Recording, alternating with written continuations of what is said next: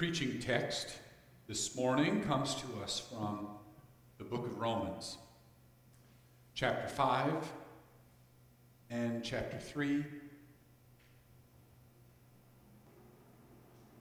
The preaching text this morning comes to us from Romans, chapters 3 and chapter 5. Selected verses, you can follow along in your bulletins, or if you'd like to read along in your Pew Bibles that reading begins on page 916. Paul writes For we hold that a person is justified by faith apart from works prescribed by the law. Or is God the God of Jews only? Oh, is he not the God of Gentiles also? Yes, of Gentiles also, since God is one. And he will justify the circumcised on the ground of faith and the uncircumcised through that same faith. Skipping now to chapter 5, Paul continues Therefore, since we are justified by faith, we have peace with God through our Lord Jesus Christ, through whom we have obtained access to this grace in which we stand, and we boast in our hope of sharing the glory of God. And not only that, but we boast in our sufferings, knowing that suffering produces endurance, and endurance produces character, and character produces hope. And hope does not disappoint us because God's love has been poured into our hearts through the Holy Spirit that has been given to us. For while we were still weak, at the right time Christ died for the ungodly.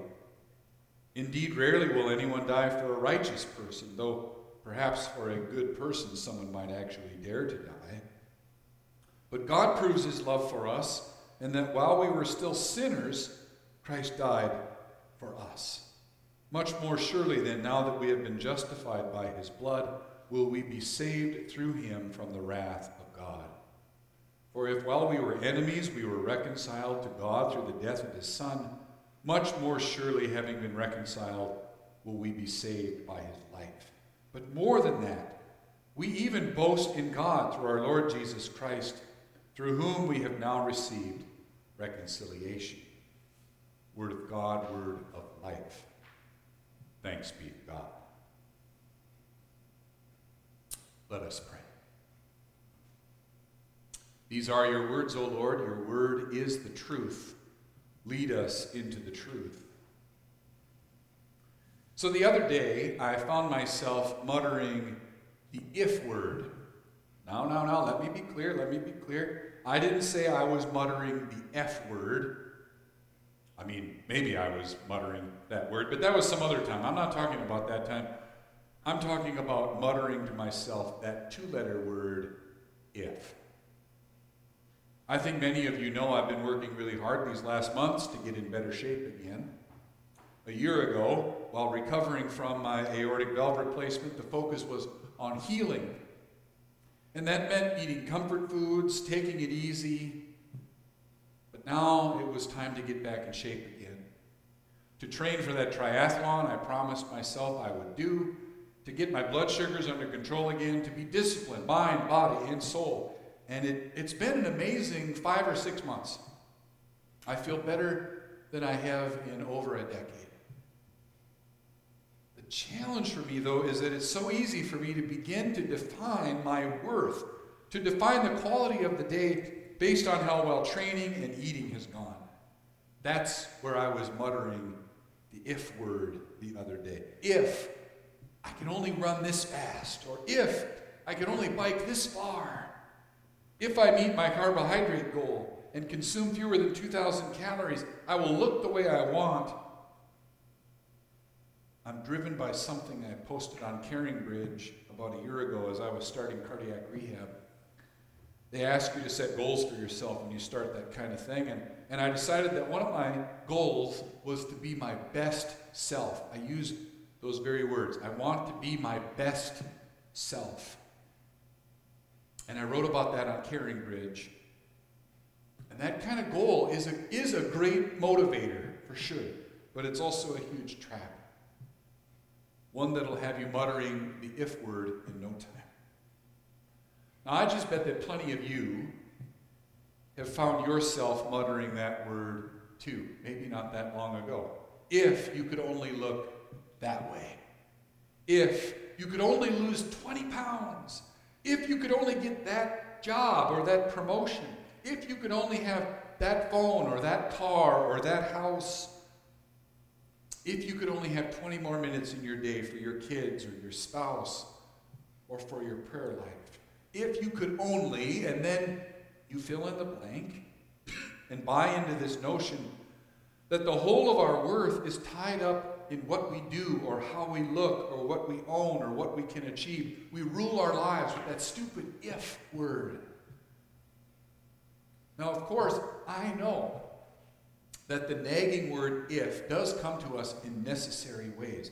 We, we know that if we play in the street, or if we eat too much junk food, or if we drive too fast, or if we spend more than we earn, or if we do other foolish things, there's going to be consequences.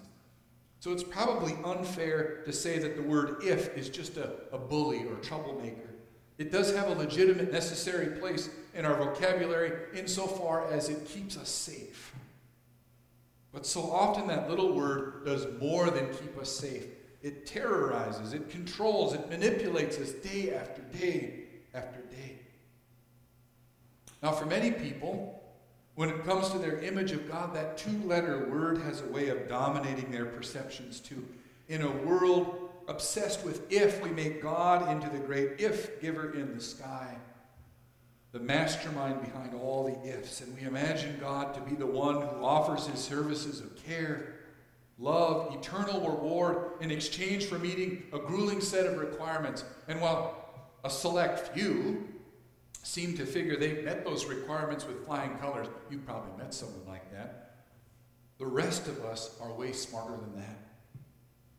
And so when it comes to our relationship with God, we simply find one more place where the word if becomes a hammer that pounds and pounds us again and again with our deep inadequacies.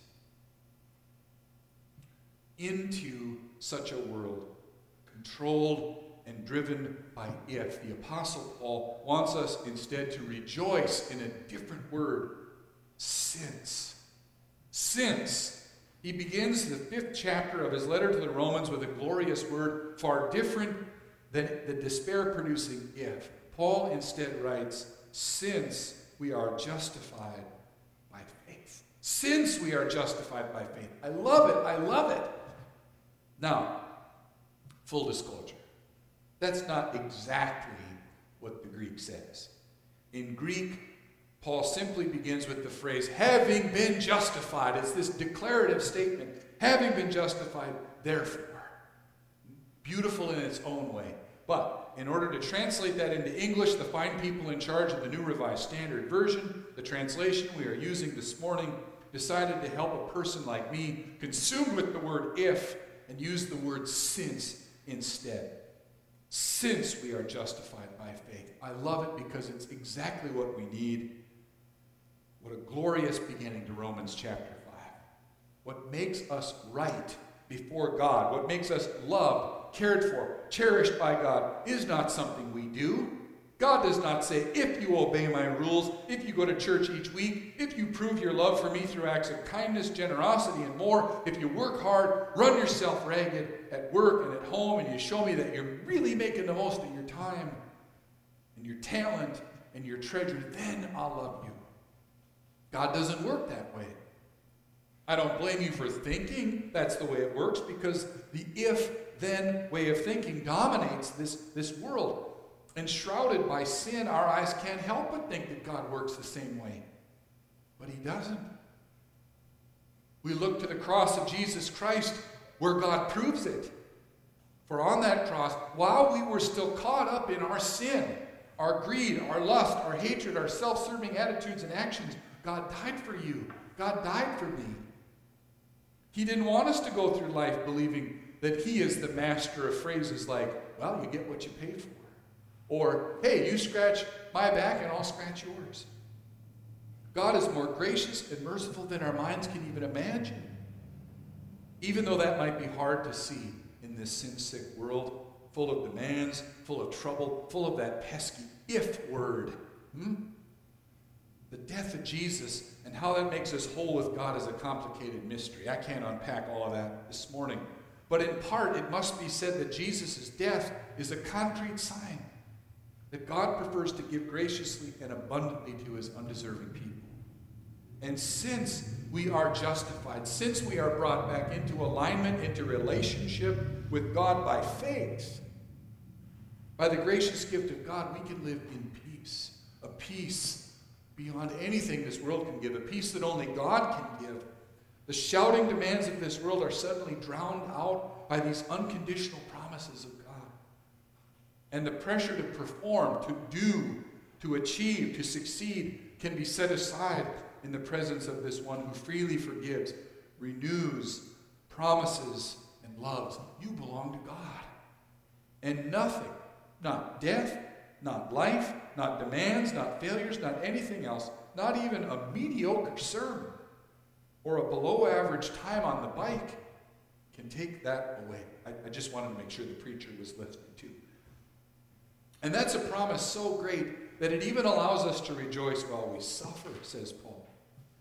Suffering can come in many forms. Sometimes it comes because of our own mistakes and failures. A lot of times it's just part of living in this world. We're broken people living in a broken world, and so we suffer. But by the grace of God, we know that we do not suffer because God hates us or has abandoned us, or simply because we failed to live up to that dreaded if word. There may be even some good that can come from our suffering.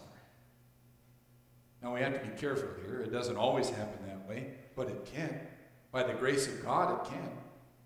And through it all, through all the demands, the chaos, the struggles of this world, we can always look to the cross of Jesus Christ and know that we are still in the gracious arms. As Christians, then, we know that we have a God determined to rule with mercy and grace, not, not merely with laws and conditions. Again, of course, we need that little word if, for without it, we would have chaos and, and disorder. We need to know that certain behavior will result in certain consequences, but we also know by faith that the far greater force in our lives is the mercy of God, who gives before we can even think of earning or deserving. We know that what we really need in this life, more than anything else, is God's love, God's mercy. Not power, possessions, popularity, prestige God's love. And that love is not something we earn, it's something that God freely and lovingly gives. And by faith, we see a world showered by his love. Rain, soil, grain, fruit, air, water, and more are abundantly given to all people. Friends, neighbors, family, and other relationships may be imperfect, but they are given as gifts as well. And most of all, we live in peace with our Heavenly Father knowing as we look at the gracious symbol of the cross that he loves us beyond all measure and comprehension.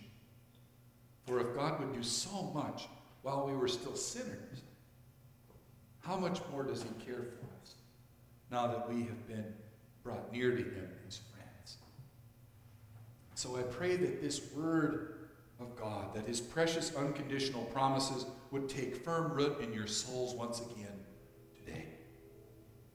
because outside these doors, there's a whole bunch of people muttering the if word today. They need to hear the good news, the liberating news of Christ. And so may, may Christ's words of mercy and care fill you with true joy this day.